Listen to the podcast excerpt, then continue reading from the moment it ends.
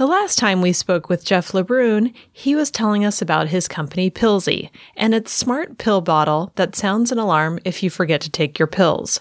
It's pretty simple. It just tracks when it's open and closed. Uh, it stores the medication schedule and then it beeps and blinks to remind if you miss a dose. These days, he's got something even bigger on his mind. There's been over a decade of research showing that remote patient monitoring has led to improved health outcomes and reduced costs. The recent COVID crisis is drawing more attention to this, but Medicare had been looking at, you know, an aging population, uh, not necessarily sufficient replacement of healthcare workers going in to care for these people. That smart pill bottle was just one example of remote patient monitoring, technology that helps medical professionals check in on the health of patients at home, day in and day out, not just at the doctor's office. And as Jeff LeBrun is explaining, the COVID 19 crisis is making remote patient monitoring more important than ever. And with the system that's already stretched thin, they knew that they needed to use more technology to try to handle this coming load of care that they would need to provide over the next 10 years. And so I think we're really just at the tip of the iceberg of that. You know, certainly what we're seeing now is, is I think accelerating that adoption as, you know, some of the additional benefits of a remote care approach are, are being seen. That's why the company is now focusing on a bigger idea in the booming field of virtual healthcare, and it has landed millions of dollars in new funding to make it happen. Stay tuned for the rest of the story, coming up next on GeekWire's Health Tech Podcast. I'm journalist Meredith Hogan. GeekWire's Health Tech Podcast is sponsored by Premera Blue Cross, providing comprehensive health benefits and tailored services to approximately 2 million people, from individuals to Fortune 100 companies. Learn more about how Premera is innovating in healthcare at premera.com/innovation. Jeff LeBrun founded Pillsy with co founders Chuks Onwaname and Otto Sipe in 2015, trying to solve a very specific problem. You know, many people don't realize it, but only around 50% of medications are actually taken as prescribed. It's one of those kind of large, unaddressed societal problems that no one's really found an answer to. Pillsy is a smart, uh, call it like a digital medication coach. It's also a remote monitoring device uh, for medication adherence. So there's really three components of it. There's the device, there's a mobile app, and then there's the, the cloud-based application or the web app, which allows a remote healthcare provider to view medication adherence and communicate with the patient. The cap will track when the bottle is opened. It'll beep and blink. There's about four different types of, of reminders that can be sent, uh, but they're only typically sent when a person forgets a dose. So the whole platform is really designed around principles of behavioral science, uh, habit formation theory, and it's intended to address the problem of non-adherence, which is kind of known to cost the healthcare system around uh, 100,000 lives and $300 billion per year in unnecessary cost. The plan was to go direct to consumer with Pillsy until the insurance industry got on board with the concept and started reimbursing for the device. Unfortunately, the direct to consumer product was too expensive to maintain, with fees charged by middleman sellers like Amazon. It's difficult to make it as like a consumer hardware company. You know, in the case of medication adherence, the financial value is really highest to, you know, whoever's not paying for the avoided healthcare costs you know, I think having, you know, a solid user base of people that paid with their own money forced us to up our game a bit. You know, when somebody spends 40 or $50 for a product, uh, they tend to be much more vocal if it's not working as, as expected or if there's a new feature that they're requesting. And so, you know, a couple years of doing that, I think gave us a great experience that we, we wouldn't have been able to get any other way. So tell us about the new brand you've added to your company. Optimize.health is really an extension of what we started with Pillsy. Uh, so in 2019, Medicare and other payers started reimbursing uh, healthcare providers directly for remote patient monitoring. We started adding some additional devices to our platform, uh, devices like blood pressure cuffs, weight scales, uh, blood glucose meters, pulse oximetry devices, because we wanted to be able to measure the outcome of improved medication adherence and we were a bit fortunate in that uh, Medicare and others started reimbursing these providers uh, to provide these types of services in 2019.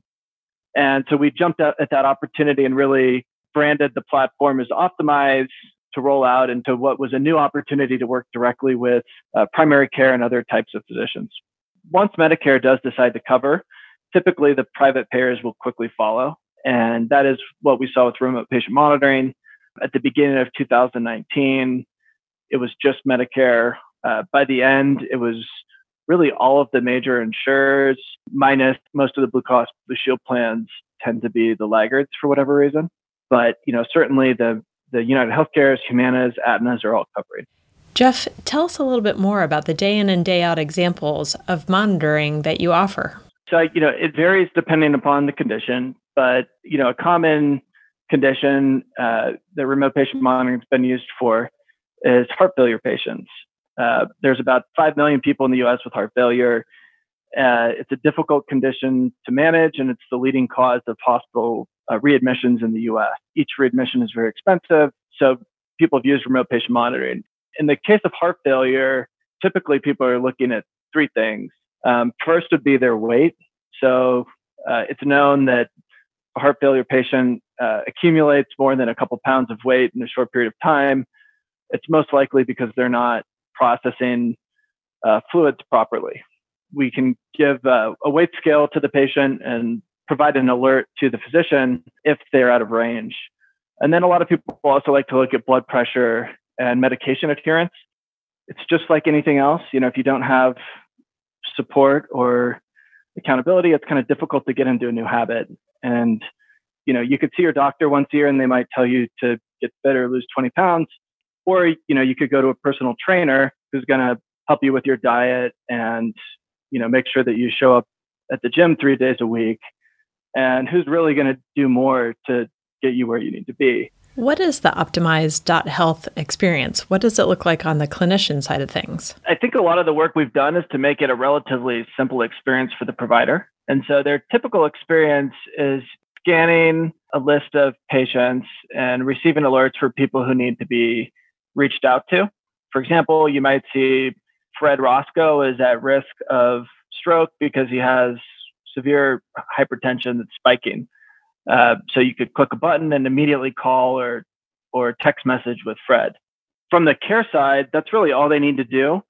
You know, without our software, there'd be a lot of additional things in terms of taking notes around the time they spent doing this. You know, clicking drop down menus to enable them to bill. But for the most part, we're just making it easier for the care team to know who to interact with and then make it e- easier for them to interact and meet patients, you know, where they are, um, which is, to be honest, usually on their phones. And then we handle all of the administrative types of work that they don't like to do and aren't the reasons they got into healthcare. And, you know, we simplify it to the level where it can be done by a nurse or an MA rather than a physician. So the physician typically will only get notified if there's like an issue that truly requires their attention. Bringing it to that level where it can be done by the entire member of the staff you know, that's really what the secret sauce has been. We are all dealing with the deadly COVID 19 global pandemic right now. In fact, if the audio quality of this podcast sounds a little different, it's because we are all doing this interview from our home offices instead of a studio. We'll hear more about the Quick Turn product they developed to help with the pandemic coming up next on GeekWire's Health Tech Podcast. This season of the GeekWire Health Tech Podcast is presented by Premera Blue Cross. At Premera, we talk about what we do all day. We offer access to healthcare.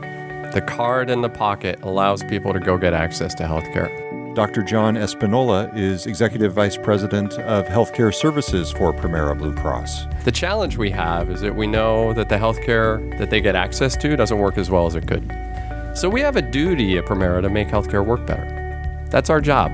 We give people access to healthcare, yet we give them access to something that's subpar we have a moral and fiduciary obligation to do better. We're going to do it in partnership with those who may touch the moment of care providers, innovators, entrepreneurs. All of these are going to help us move in the direction we need to to make healthcare work better.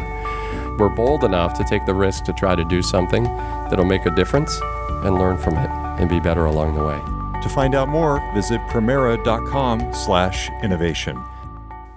As medical facilities and professionals are becoming increasingly overwhelmed by the load of patients sickened by COVID 19, Optimize.Health's 15 person team got to work to help.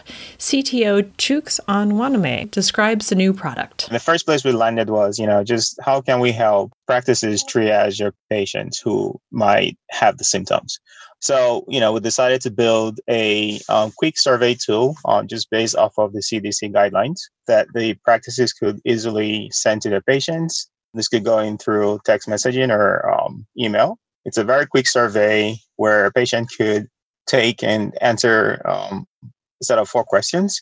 Um, and then based on those questions, the, the, the physician could get those responses and essentially figure out which of the patients they'll need to reach out to based on um, the responses to their to their um, to the survey. So that's something we had um, built pretty quickly and and uh, just deployed now. And when you say quickly, how quickly is that? Have you slept recently? I, well, the, the answer to that is really no. um, you know, we we got that to turn around, you know, within within a week. Um, it was actually one of the quickest, I'd say, development effort we've done um, in a while. Um, but we're continuing to improve the tool. Um, it will have additional capabilities, but just deploying something really quickly was, you know, um, of utmost importance to us. Telemedicine is getting increased attention right now as people participate in social distancing and as hospital systems are overwhelmed by the pandemic. Do you think that'll shift people's thinking around what you're doing with remote monitoring? I think it certainly uh, drives awareness to the benefits of remote patient monitoring and telemedicine. We've seen increase in demand as people are start thinking about this. You know, I've heard a few practices tell us, you know, this wasn't something that was at the top of our to-do list. It was always near the top, um, but now it's at the top because you know the reality is people aren't coming into practices at the same rate, and so they're struggling to find ways to provide care for their patients without having them come into the practice.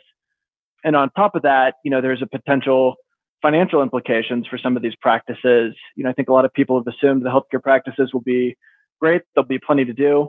There's definitely plenty of work, but the you know the reality is the reimbursement doesn't always keep up. And so if they're experiencing a large degree of cancellations and then work that they're not being compensated for, you know that can actually be financially problematic for for practices. So this you know provides a way for them to extend their care really out of the clinic and then also uh, you know the reimbursement aspect to make sure that they're they're staying in business and able to keep you know all their employees working. Even in the last few weeks it'd be hard to argue that that remote medicine didn't get a lot of awareness that maybe it was just starting to get before that and what do you think the hesitation has been in the past about remote monitoring? I think there's really like two or three things, right? Like, first, the reimbursement is the most obvious. So, you know, there is a cost to the practice to set up one of these programs and there's equipment, so they can't afford to do it if there's no reimbursement. Um, so that was taken care of in 2019. You also need workflow tools. Uh, so the, the codes were announced about two months before they became active. Uh, you know, we kind of rushed and and developed, I think, a pretty nice set of tools that helps automate a lot of the administrative aspects of that. But you know, without that, there are a number of different kind of accounting types of things that need to be done uh, to deploy the program. And so, without software to help with that, it's maybe just administratively too complex. Um, I do think that you know the other driver is people. You know, every year they get more and more used to using technology, uh, you know, my 93 year old grandmother's on Facebook and she actually uses Facebook more than I do right now. So I think, you know, the older generations are, are starting to adopt technology at a, at a faster rate. And so I think that's starting to drive adoption. Uh, you know, adoption of technology in healthcare is never super fast. The industry, people say, is generally, you know, 10 to 20 years behind many other industries in terms of their adoption of kind of modern IT and technology practices. Um, but certainly, I think we're at the tip of the iceberg. When we spoke three years ago, you mentioned that sometimes it's hard to get investors to understand the long process it takes to bring a healthcare product to market. How's that going? With the reimbursement by insurance, there was a very clear business model. You know, our sales at that point started to go up at a much greater rate than they had previously. So, you know, when that starts to happen, then you aren't necessarily looking at the long term timeline that scares most investors. We were able to raise an additional $3.5 million or so since that time.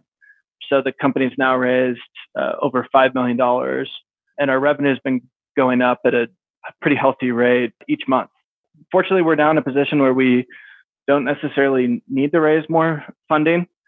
With COVID, we've started to see kind of a flood of investors, I think, looking to get into the remote care space.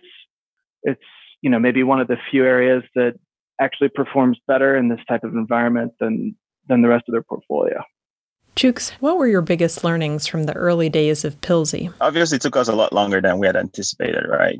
And you know, if as a business you're not really ready to just handle the length of time things will actually take to achieve your your goal, you know, then it could be pretty dire for you, right?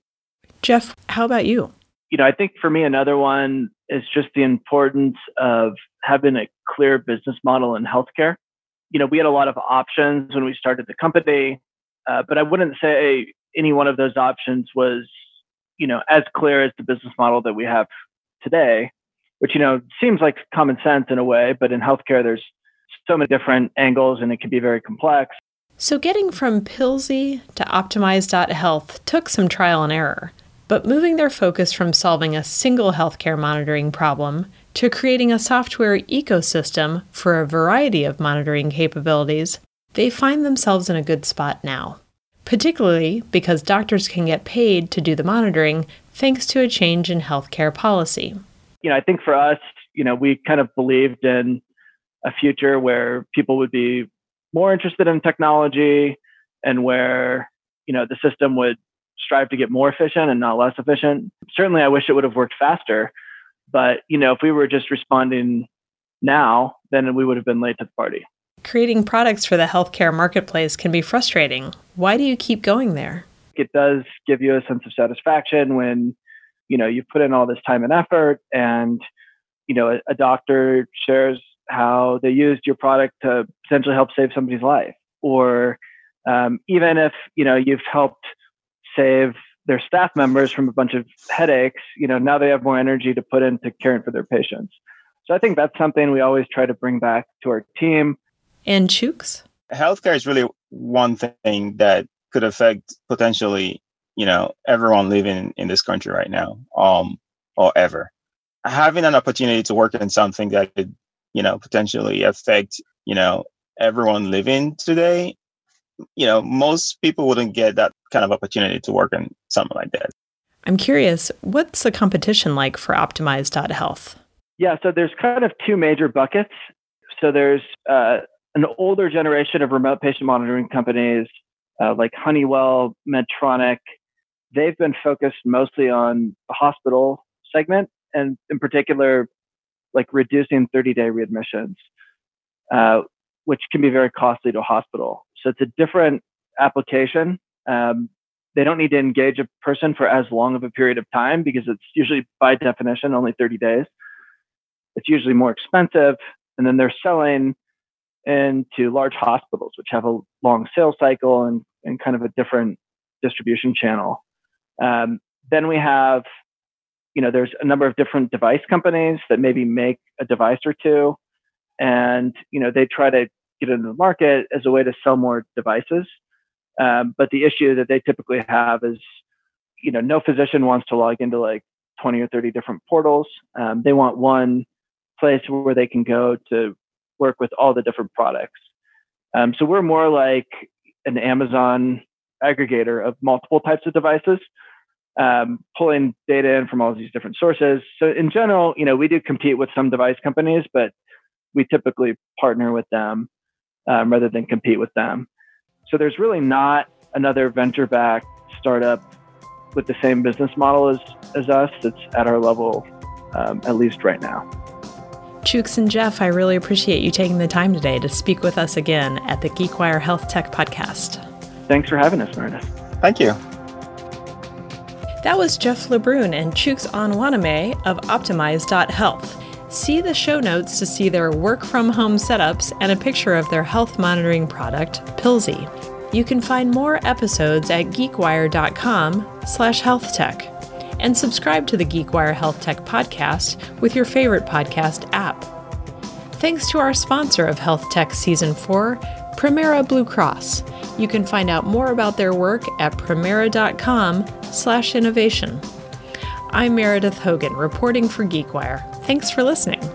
We'll be back soon with another episode of the GeekWire Health Tech podcast.